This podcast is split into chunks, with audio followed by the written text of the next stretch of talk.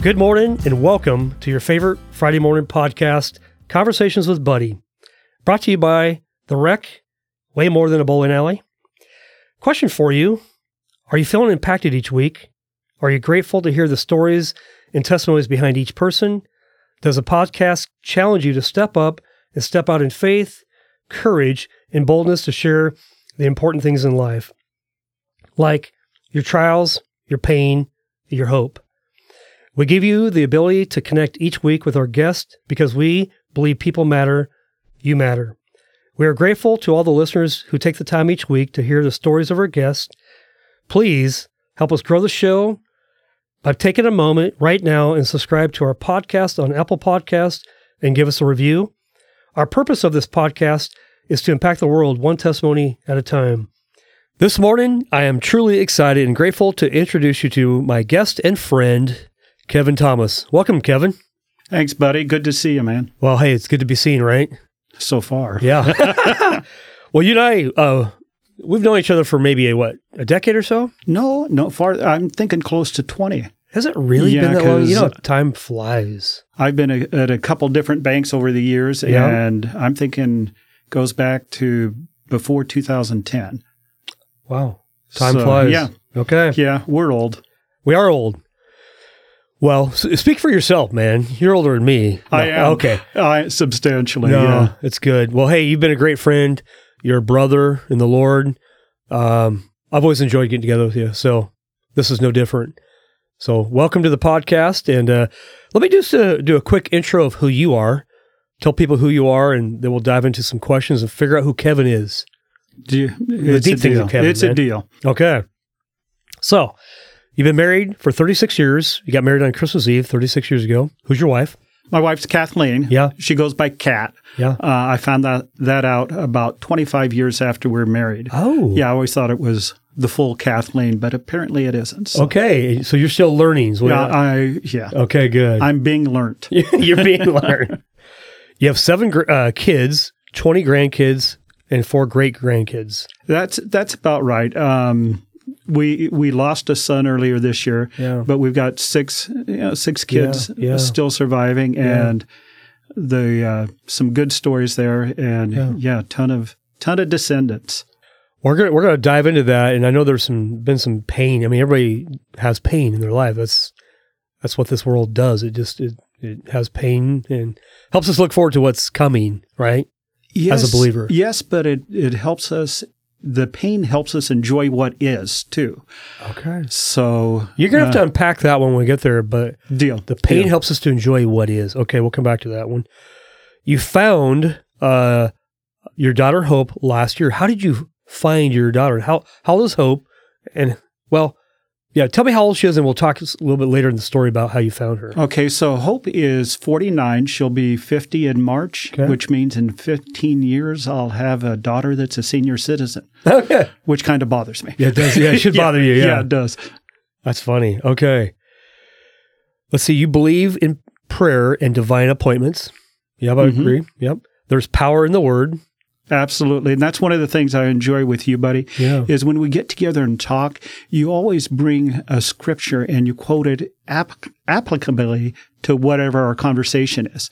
So I that's one of the things I enjoy in our fellowship. Well, it's- it's funny you say that because I don't remember that. I remember you challenging me with the word. You know, I'm always coming like I'm going to learn something new from Kevin. So that's the way I see you as as a brother who challenges me, and I don't always see myself as the No, challenger. you've always got uh, a scripture that you're quoting off the top of your head Hmm. and the way you're dealing with your family. And it's something I always appreciate and respect.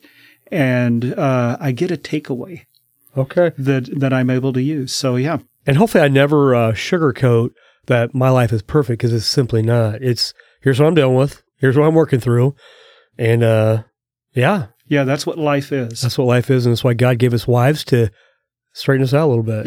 yeah. uh, you say you love your Denver Broncos. Stupidly, that's your word. Yes. And then you also have a sports room dedicated to the Broncos, right? Yes, sir. Yeah. So we uh, built a new house, I don't know, six years ago. Yeah. and the TV media room. Uh, I've been saving Bronco mer- memorabilia for you know 55 years, And so we've got a lot. Yeah, we've got a lot of things in there. You know, some basketball, some you know, like all of the Dream Team, and Yeah. a bunch of Blazer things, Yeah. but primarily Broncos. So this goes back before John Elway days and of Yeah. course Russell Wilson. Yeah, yeah. I grew up in Denver, so back, gosh, I was there 25 years before Elway. Yeah. So, yeah, it's been a long time. Who's the first quarterback you remember? Um, Don Horn. Okay. It's yeah, That's a guy- before my time, man. yeah. Nobody would know and nobody would care. Okay. wow. And then I noticed that you you were wearing your Beaver shirt today. So you you live in Oregon. You've adopted the Beavers. Is that right? Yeah, I've been out here for almost 50 years now, Okay. and grown up with the Beavers. Yeah. And it used to be in the day, you know, you'd call the radio station, they'd have a trivia question. If you got it wrong, they'd give you tickets to the Beavers. yeah. That's your punishment, man. Yeah, it was. Oh, I know. It was some so painful it's, it's times. been fun just, you know, staying with them over the years. Yeah. Yeah. All right. Well, I'm a Beaver fan too, as you already know. So we both got our Beaver gear on today. Uh, the last thing you say here is that you're a retired softball and racquetball player. Mhm. Okay. Well, so Start there. Talk to us about, you know, life growing up and then softball racquetball and how that began in your Well, life. you know, when I was a kid, uh, the Little League wasn't as big. Only kind of the uh, more affluent kids could afford Little League. So we played a lot of sandlot baseball and, you know, did that all growing up and then continued after, you know, I got to be an adult, started playing softball. And so uh, we played, gosh, I'm 65 now, retired playing maybe three years ago. no kidding. Yeah, uh, my wife has always been a great softball player, and so we played, you know, men's, women's, co-ed, Yeah. um, you know, out at Wallace Marine Park here in the church league, uh, just for a long, long time. It's fun, isn't it? Oh, it is. It's it's. I'm not sure which of the two is my favorite sport, but it's one where we got to play with all of our boys. They were all you know on our teams at different time, Yeah. and they all retired before us because they were too old and too injured to play. That's funny. You kept going. Oh yeah, yeah. We're we were stupid. That's my first memory of my wife was on a softball field. I was coaching a team down in Roseburg, and it was a church league team, and it was a women's team, and we were doing a little scrimmage.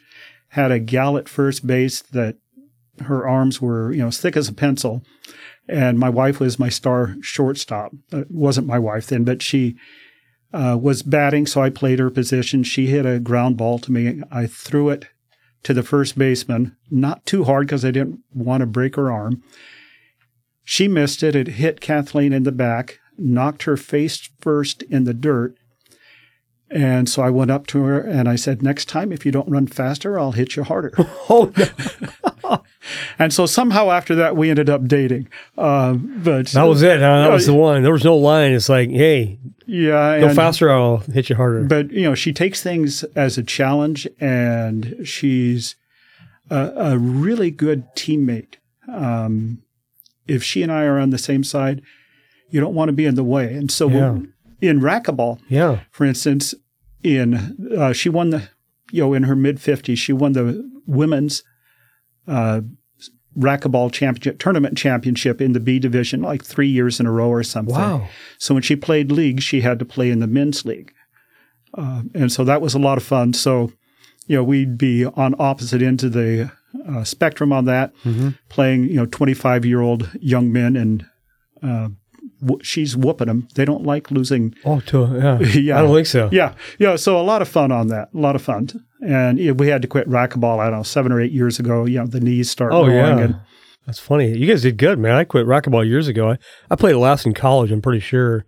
And then softball league, church, or I, I, I actually I played more uh, just from uh, being in the mortgage business. Uh, we had a team for a few years. It was fun, but yeah, I, I like that. That's you're you're a pretty competitive guy under all that, aren't you? Some people say that. uh, one of my wife's best friends says that, you know, I'm the most competitive person she's ever met. And yeah, I'll bet on anything with my friends, you know, or uh, I'll find a way to win. Yeah, but you're gonna win. Darn right. Uh, you Your know, wife might actually call this stubborn. I'm not sure. She you- does. Well, it's like I walked in the facility here and I saw that air hockey table yeah. and I was ready to take Come on, on. let's do it. When we're done here, we'll do the air hockey. Okay, I'll go left-handed. That's funny. Well, hey, this is going to be fun, Kevin. Uh, let's let's just go back a little bit and kind of just hear. You know, you said you grew up in Colorado. You know, where'd you grow up? Uh, what was life like early on? How did your parents influence you? Um, those early years to figure out who Kevin is today. That's really I want to hear the journey. That's what people want to hear. Is Okay. what makes you who you are? Okay, so you know, I was born in uh, '58. Um, my mom and dad. Those are the dark ages, right? They were. Okay, Uh, just checking. My mom was almost 40 when I was born, and my dad was, you know, 10 years older than her. So he was almost almost 50. He was 49. No kidding. Uh, yeah, I have three older brothers and sisters, and they're 13 to 17 years older than I am. My oldest brother is developmentally disabled, and he's still alive, lives in Salem here, and I, I take care of him. No way. Yeah, and then, but my mom and dad didn't live together uh, most of that time. So when he was, when I was about five, he had a heart attack, came in to live with us, um, and I magically ended up with a little sister. Uh, and she's a real sweetheart. She's full grown, four, seven and a half. Uh, yeah, it's real, real cute. Um, so that was, yeah, it was 1964. Um, my dad died when I was 10. And so I found his body the day he died. Um, that was actually on my oldest brother's birthday.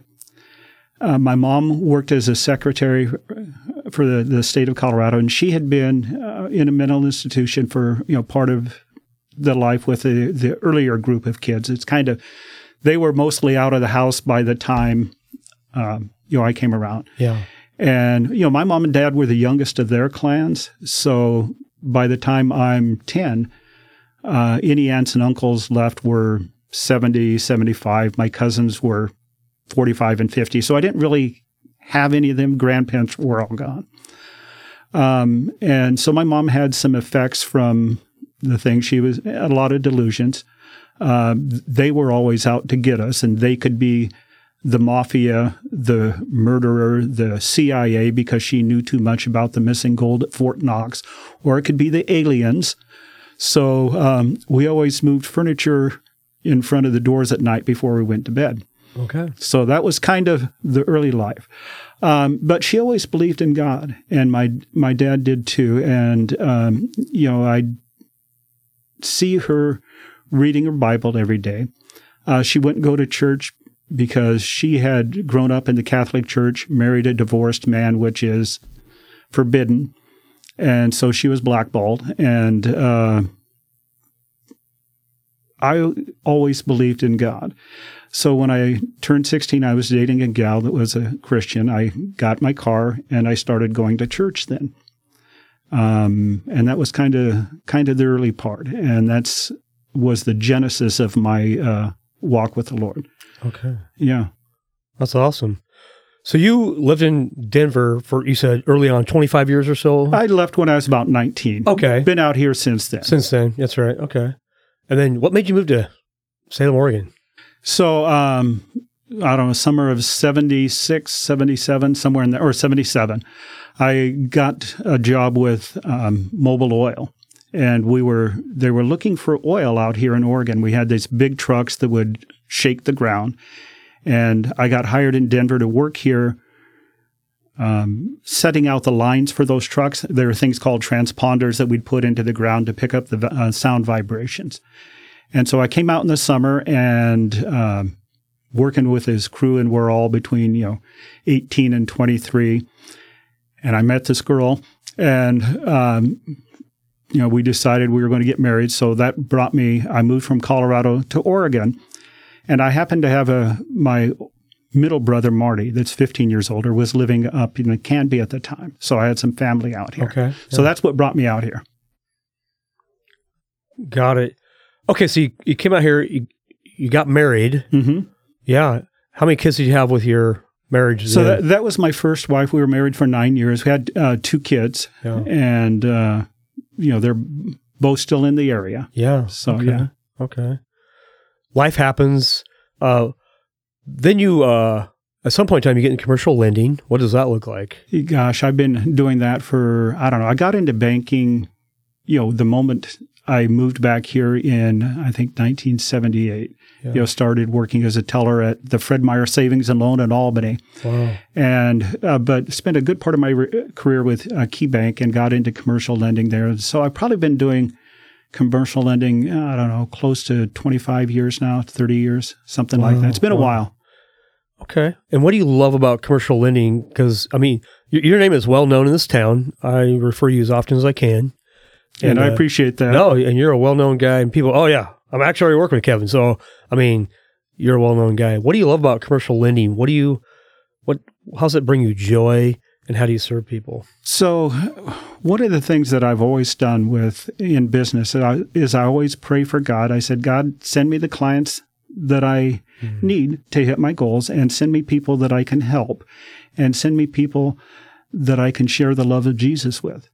And so, I think that's the foundation that I would say I built my career on. Yeah. So what I like doing, what I like about it is every project is unique. There's something squirrely, something funny. Um, I love going out and seeing people's businesses because that's their dream. And to find what, you know, God has put into the heart for someone to do like this facility here Yeah. uh, is incredible. So that's the fun part is is seeing people's dreams, um, trying to put the pieces together to make it happen. And you love a challenge, I'm pretty sure. That's part of the whole thing is it's creative. You love people and it's a challenge. It's not easy. Not anybody can do what you do. You know, they have the patience to do what you do. I'm in residential lending and we're, we're looking at 30 day closes. You're looking at what? How long is your longest deal you've ever put together? Oh gosh, uh, depend. You know, for different reasons. You know, from the beginning of a the thought of a deal Yeah. to it actually coming uh, to fruition, it can be a year.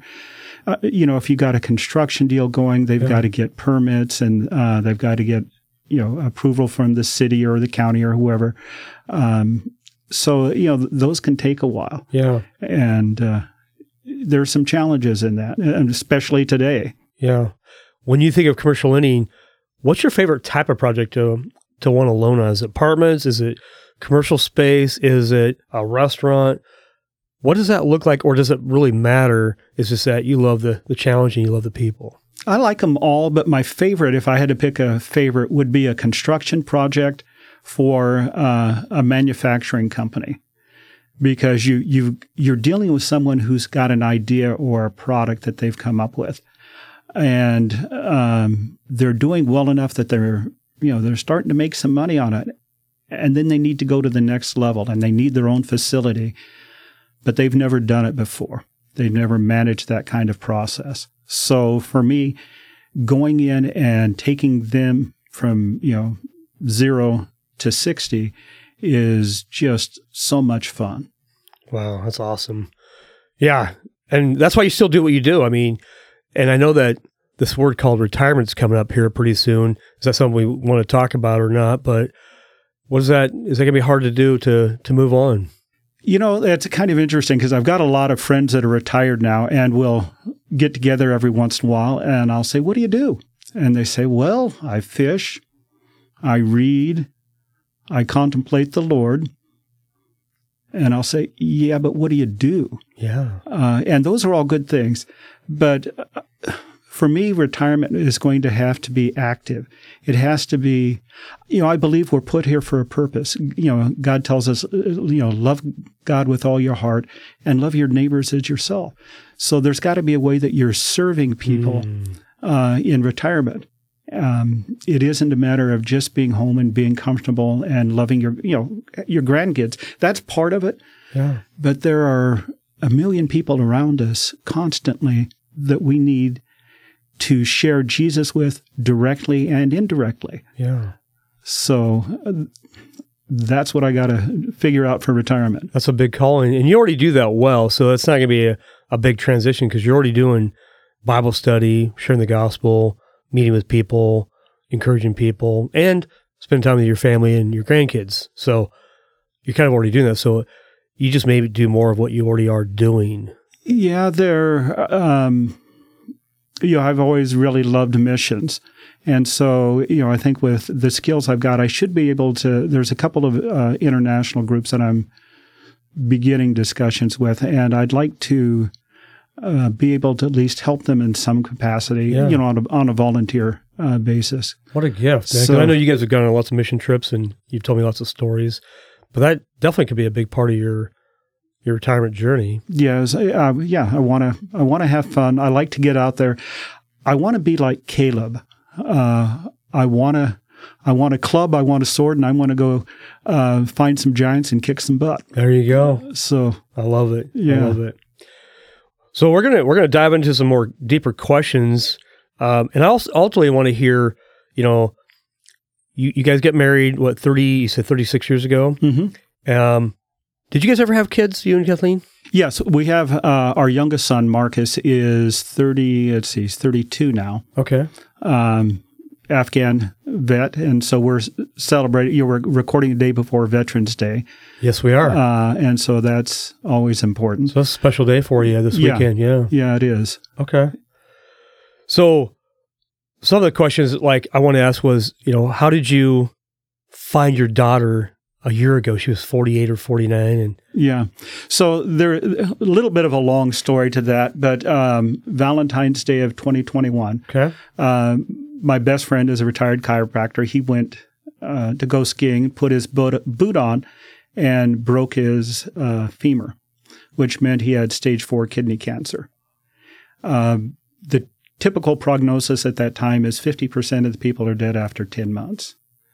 So he, you know, took some uh, immunotherapy, a lot of prayer from a lot of people in a lot of places. And by the time Christmas 2021 comes up, he's pretty much cured and he's doesn't have cancer now.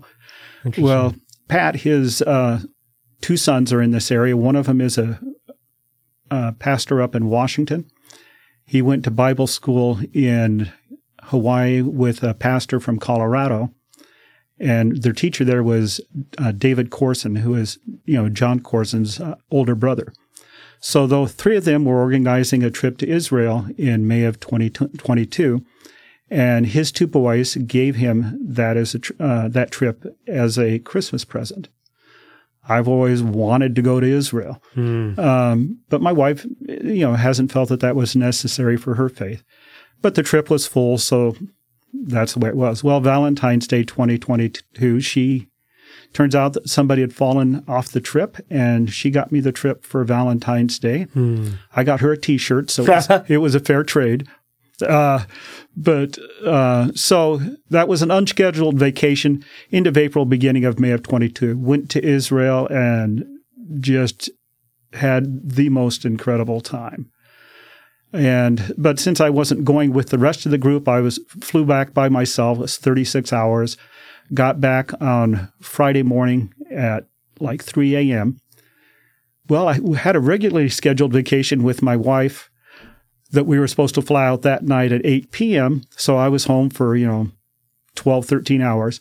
Flew out to South Carolina for a week to see our good friends, and then got back that Sunday night at 7, went to work for a week. You know, grass was three feet deep. That following weekend, my wife and I both come down with COVID. Okay. And so we can't go to work for two weeks.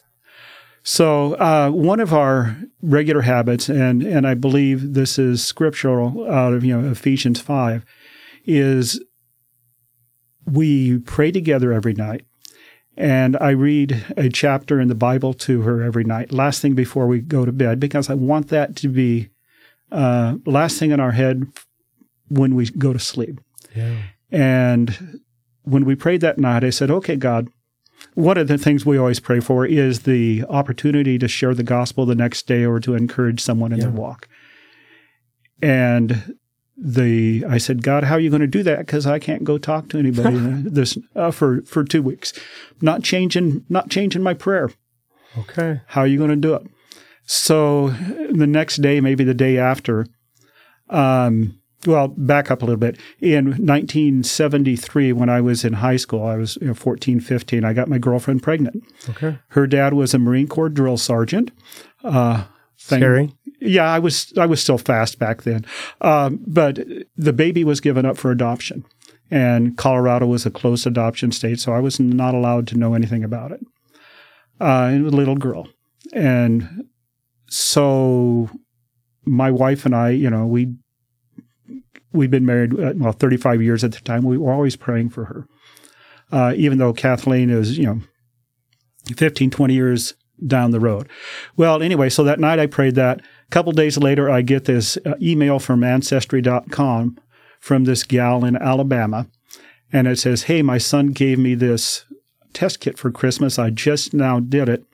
And it says, You might be my dad. Do you want to talk? Holy cow. And, you know, we were staying in separate rooms at the time because of, you know, the COVID. COVID, yeah. So I went running in, into the bedroom and said, Kathleen, Kathleen, look at this. And uh, it was incredible. Kathleen said she always knew that I would find her, and I, I had given up hope because I had found That's her name, Hope. Yeah, yes, I'd I'd quit thinking that I'd find her because I had found uh, you know her mama, and Colorado had gotten that if the mom gave permission, you could get some some things, uh, but she refused and said, "Don't contact me again," and I honored that. But so anyway, I go telling Kathleen that. Uh, we said, "Yeah, we want to talk," and so we went into the living room later that day, and we called her, and we're texting back and forth and sending pictures, Mm. and her name is Hope. Uh, we told her how we'd been praying for all these years that she'd be raised in a Christian home, Mm. that she'd believe in the Lord. Um, and we come to find out her parents uh, were Southern Baptist. She'd been raised in the church, lives in Auburn, Alabama. Mm. Her dad was a pastor at Auburn University. Uh, he'd had a stroke about 18 years before, and mom was uh, having some issues. So we got a, uh, to talk to her and found out that she had gotten divorced about a year and a half before. She had three great kids that are, you know, between say 22 and 27, Mm. and uh, we, she was 48 at the time, and you know she'd gotten a lot of problems on the divorce, and she had good reason to get divorced. Um, there were some things not going as they should then. And I got to walk her through the scripture and show her that it wasn't the divorce, it was the sin. It was the, the sin, particularly on his part, that had caused the divorce. So I got to pray with my daughter for the first time in almost 50 years. Mm. And so a few weeks later, we flew the kids out, and you know her and uh, the kids, and we had all kinds of parties. And she got to meet her brothers and say, "Oh my gosh, I look like him." Oh no, I've got his nose. Uh, and so we just had a great time. She um, came out again in January of this year. We went out there in May to see the uh, youngest one graduate from Auburn. And then Hope has met a really neat guy. Um, they're getting married December 30th in Alabama, and she's asked me to come out and perform the ceremony. Wow. So it's an incredible answer to prayer that was 50 years in the making. Are you saying never give up on praying? Is that the story? I mean, is that, did that encourage you? Is that the lesson? Because we, we know pray continually, but, and never cease, never stop. Yeah, there was so years ago, you know, our kids are in different stages of their walks with Christ. Some are, some aren't. Um, some have, you know, created some real hard times for themselves. Uh, but Samuel, when he was giving his farewell address to the nation of Israel, said, Far be it from me to ever sin against the Lord by ceasing to pray for you. Hmm. And I adopted that on our kids. You know, it's not what the scripture is talking about, but No, it. fits. Yeah. And so far be it from me to ever sin against the Lord by ceasing to pray for my kids. And so 50 years we prayed for her, almost 50 years.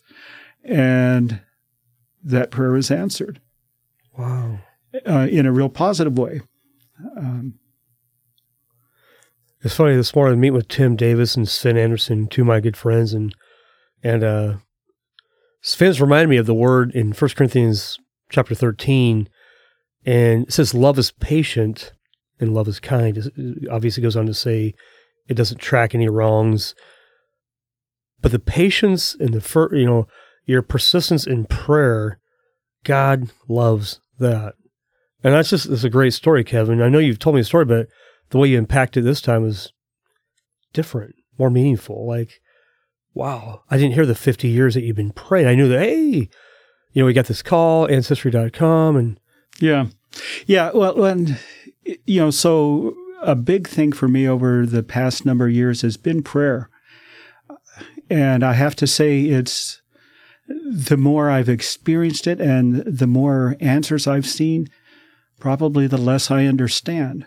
Um, I think I told you what happened earlier this year with our son. Um, my wife, from her previous marriage, had three boys, and two of them, uh, you know, have been down south, and we haven't had a lot of contact with them. Uh, one of them, in particular, got into a lot of things he shouldn't, and so we hadn't heard from him for much for the last 20 years. And then, right about the end of last year, uh, he got a hold of us and wanted, you know, to repair things. And we had so many good conversations with him. And, you know, we'd been praying for him every day, but he had had a couple of, you know, some health issues. We were making arrangements to go see him, and we got a call. We had we were at growth group at our house on a Sunday night, and we got a text that he had died that day. And we'd always figured that he would come back to the Lord. You know, that the or that our relationship would be reestablished on, you know, my wife's deathbed. We never figured it would be on his, hmm.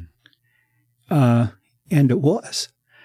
But part of what was going on then is he was because of what he was going through, he was reevaluating his walk with the Lord. And so he was posting on Facebook, you know, some of his favorite scriptures and talking about Jesus. And, you know, he wasn't, um, wasn't real literate or educated in the Bible, but he believed in Jesus. Yeah. And when he died, we realized that you know, the pain for my wife in particular has been incredible and still is. But we realized that God was answering our prayer. Completely different than how he'd answered it with hope. Uh, but what he did is he took Derek when Derek was his ripest, when he was best ready to be brought into the kingdom. And so, different sort of answer to prayer.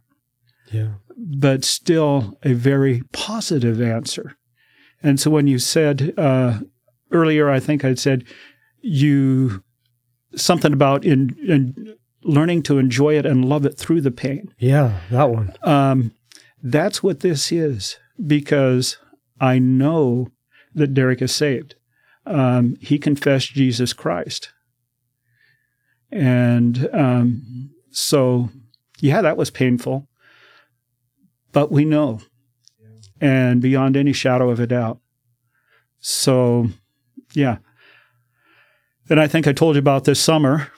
Um, I had, I don't know, in July, August, got a call from my niece in Washington. So my oldest son's, or I'm, I'm sorry, my uh, older brother's daughter, she's 60, and she hadn't wanted to call us and bother us because of what we'd gone through with Derek. But she said, you know, my son Marcus, 32, was uh, in a motorcycle wreck and uh, was doing like 60, 80 miles an hour and was injured pretty badly. And he had some fingers amputated and horrible road rash. Uh, but then my nephew, uh, his son, that was 23, had been working on a roof uh, and the scaffolding broke and he fell through. And I'm not quite sure all the details on that, but he had some serious liver damage. So we called my nephew. That was on a Saturday. Uh, he asked us to come up and you know pray for his son on Sunday, and we did. And then Monday, the uh, you know uh, his name is Christian was getting better. Uh, Tuesday, he wasn't doing as well, needed a liver transplant, but there wasn't time and things. So my nephew was going crazy. That's on Tuesday night. Had a granddaughter with some real issues Tuesday night um, that were, you know, required a trip to the ER. And then Wednesday comes, and my uh, oldest son ends up in the ER from riding a uh, an electric scooter and you know broke some ribs. And meanwhile while I'm talking to him my wife is talking you know to our nephew because he's just frantically worried about his son. And you know Thursday we went up and Christian died. So we had all that happen in 4 days. And I, I forgot to say Tuesday night my nephew called me and says Unc I want to know the Christian's going to heaven. How can I do that? He's in a coma and I said, you know, just talk to him and tell him about Jesus. Hmm. And, you know, my nephew doesn't go to church, but he believes. And so Wednesday morning, um, Christian came out of the coma for a little bit. And my nephew asked him, he said, Christian, you need to know about Jesus. He'll forgive your sins. And he says, Dad, I know Jesus. I pray to him every day and then he died the next day. And, you know, again, not an outcome of prayer the way you think you want it. But what you see there again is that God took Christian at the perfect time. And uh, at the time where he would absolutely be taken into heaven. And so there's you know a bunch going on after that, you know, with my nephew and you know his grief and you know the questions of why did God let this happen? Why did God do this? Tough questions to to answer. Um, yeah. Wow. Yeah. And sometimes we live on the side of heaven, and we don't know why things happen. But would you say that in everything there's a purpose why things do happen? That God put that in motion. He didn't cause it, but you know what I what I say is in his in his perfect plan a lot of the things we do aren't in God's will. You know, David and Bathsheba wasn't in God's will, nope. but God's plan, He brought, you know, Jesus through that. And God uses all of our mistakes and problems. You know, He used me getting a girl pregnant at 15, and He's brought about tremendous relationship, a great person. You know, she's a family nurse practitioner in, in Alabama. Mm. Uh, but in all these things, He's brought about beauty uh, and salvation. So, yeah, they're not fun. This life isn't fun. But fun and joy aren't the same thing. Mm. There's joy because I know, you know, that our son, that my nephew are in heaven. Um, there's there's joy in that. Yeah, yeah. Now I get that that the human aspect, you know, having fun and being happy is not the same as joy you know, consider it all joy when you encounter various mm-hmm. trials and tribulations. And, the pain, in the pain, right? And you know where that verse is, right? I do. It's in See, James. Which is what I said earlier. You always spout off these verses and know exactly where they're at and apply them at the appropriate time. okay, I'll take that. And yeah, you know, I uh, what, what, the area you challenge me a lot in too, Kevin, is you know while life isn't perfect, the way you lead your wife is really awesome. The way you pray for her and you read scripture to her every single night. That impacts me. And, you know, as you chase Jesus, that's, uh, you know, that's what I want to do as well.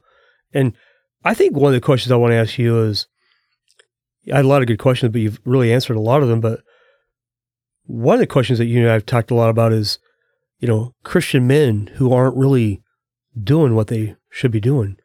And we're not judging, but we're just saying, hey, God has commanded us to do certain things. You know, love God, love people, and then to go into all the world and what? Preach the gospel. And so here's a question is how do you how do you, Kevin, challenge men that you walk alongside? And what is the biggest concern you have for men these days, in the days that we're walking right now? Okay. So, you know, I always go back to that Ephesians 5, and, you know, it says, uh, husbands, love your wives as Christ loved the church uh, and gave himself for her. So that's a big deal. That's not easy, is it? No, that's the what though. That's not the why or the how. The why and the how follow that. And he says, he, uh, he, who gave himself for the church. And I'll probably quote this uh, not entirely accurately, Okay. but uh, by the washing of the word in order to present her holy and blameless on that day. So our why and how, what we're supposed to do in life is protect our wives Yeah. by the washing of the word because our goal is to present our wife holy and blameless to God. That's the responsibility that he gives to a husband. Hmm. He tells us what to do and how to do it.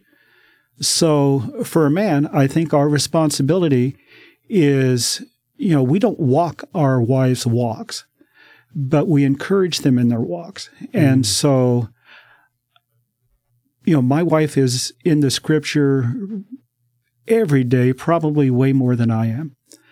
Uh, but I want to make sure she's washed in the Word because that's the command God gives me. So I read the um, I read the Bible to her, and sometimes I do accents. You know, I do French accents and Italian accents. That's hilarious. Um, she does not like the Transylvanian accent. The blood of Jesus. You know, she doesn't like that. That's but, funny. but we but we have fun with that. But you bring humor to it. And yeah, still and- doing the same thing. yeah, and and we pray together every night. And there are, you know, there are nights where we miss because, you know, she's mad at me for something or I'm What? mad at her for yeah, uh, yeah.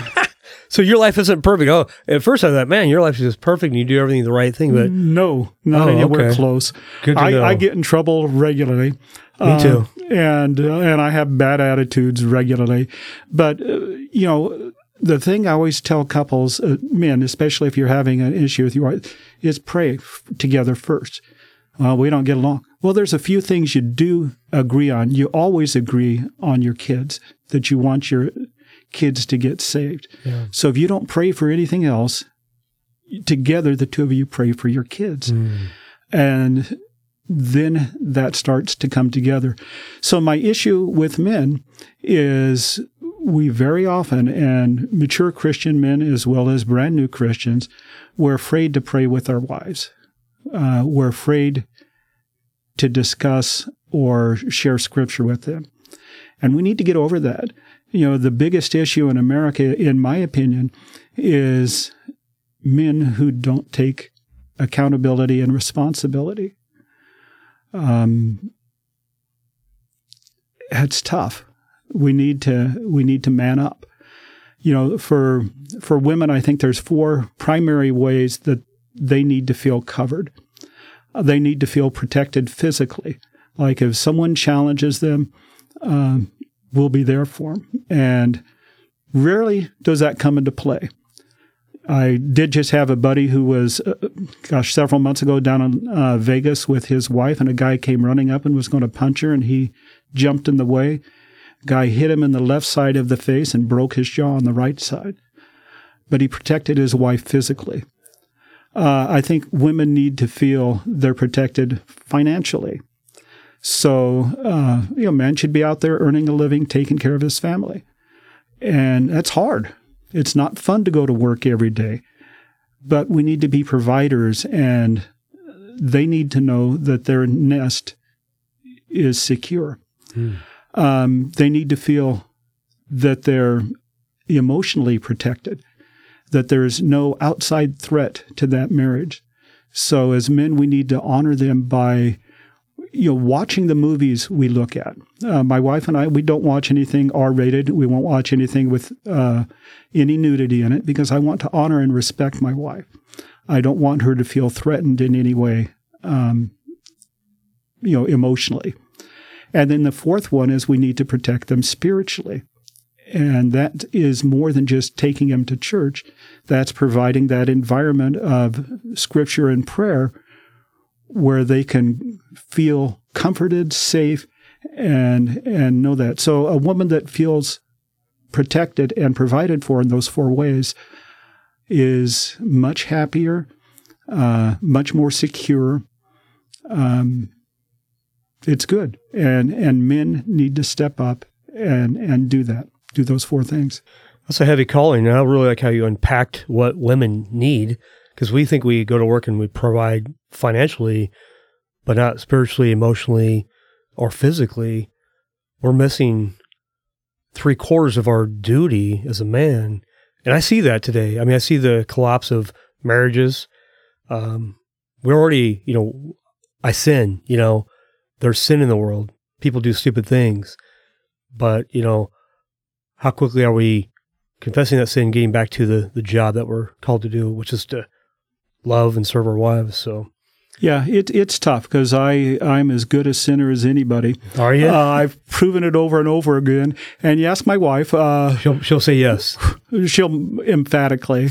Uh, but um, yeah, That's good. yeah, Kevin, this is a good talk. I mean, you and I have had these conversations a lot over the years over breakfast early morning at what, Sybil's Omelets. absolutely. Yep. I mean, that's just the go to place, period. That's where we go.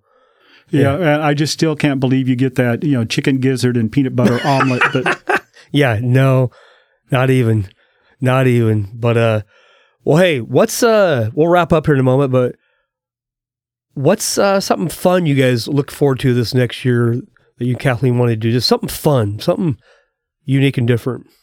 gosh, um, I always look forward to Christmas. I always plan things for uh, activities for the kids. Um, so, you know, a couple of years ago, I got this great white shark uh, onesie and explained to the kids that if they, you know, didn't pick up their Christmas toys, um, you know, the Christmas shark would come and chew all their toes off. Okay. And so, so we did that. Uh, and then last year, I think I, we set up like 25, 30 mouse traps on a table. And I took some ones and fives and tens and a few twenties and I crumpled it up and I put them on my table and told my adult boys that uh, we'll blindfold them and all the money you can pick up and I think we gave them 15 or 30 seconds you get to keep. That's funny. Oh God, it was hilarious. Snap, snap, snap, snap. and a lot of screaming. so uh, I've got pl- I'm working on some plans for this Christmas, so I'm looking forward to that. That's funny. Um, my wife and I are looking, you know, for a next mission trip. Um, we've seen God do some remarkable things on them, uh, Hmm. things you know in Mexico and um, down in the Solomon Islands in particular. So. I'm kind of got some thoughts maybe on Brazil next year. Um, so we'll see. Yeah. We'll see. We look forward to every day Yes. because Yeah. there's always something coming on. Yeah. Amen to that. Well, hey, in, in this season that you're in, I'll be praying for you. Uh, I know you and I will get breakfast on the schedule also, and uh, I'm excited for you to to you know really look at that next chapter. I mean, you're kind of you kind of live life one day at a time. I really like that, but you know you are going to be retiring soon, and you know what does the Lord have in mind for you? What what mission trip? You know, how's He going to use you to impact the world? So Yeah, I don't know. There, you know, I come in here and I, I was just in awe of this place and what you know Tim says is going on here, and it's holy mackerel, people are being impacted. man, yeah, And- You know, our job as Christians is we are shock troops dropped behind enemy lines, kind of like World War II, eh, with the mission of helping free some of the captives. And so our job is to share the gospel, share encouragement. And when I see this facility doing that, wow. wow. Uh, and it's, you know, I think we just need to pray for opportunity and God provides them. Yeah, yeah, Um, yeah, yeah. The, the, and I always say the wreck way more than a bowling alley. That's uh, Tim's tagline for here. It is. It's more than just what you see. And uh, so, well, hey, let's wrap up here real quick, Kevin. Thanks for being on the show. Appreciate you as a brother. Appreciate your impact in the community, and appreciate your leadership with your wife. So, thank you so much. And uh, I'm sure we'll have you on again. You're you're a guy that's always doing something, and for me, that's exciting to to learn from you and see how you're moving forward and impacting the world and how God's using you. That's really what matters. So Well, you know, and then that's the thing. God uses all of us if we let Him. He just doesn't need any of us. that's right. So, that's uh, right. You know, He can use me today and maybe not for 10 years, and He's got 100 people to replace me and to replace each one of us. Yeah. But the goal is, the goal is always we, we want to glorify Christ. Uh, we want to Mm-hmm. lift Him up because He's the only answer. He's the only answer for this world, and people are hurting now. Uh, so there's opportunity everywhere. Opportunity everywhere. Well, thanks, Kevin. Thank you all for taking the time each week to be encouraged, challenged, and loved. Remember what Jesus said? I'm the way, the truth, and the life. No one comes to the Father except through me. My hope and prayer is that you believe the words of Jesus. We'll see you next week. Thanks so much.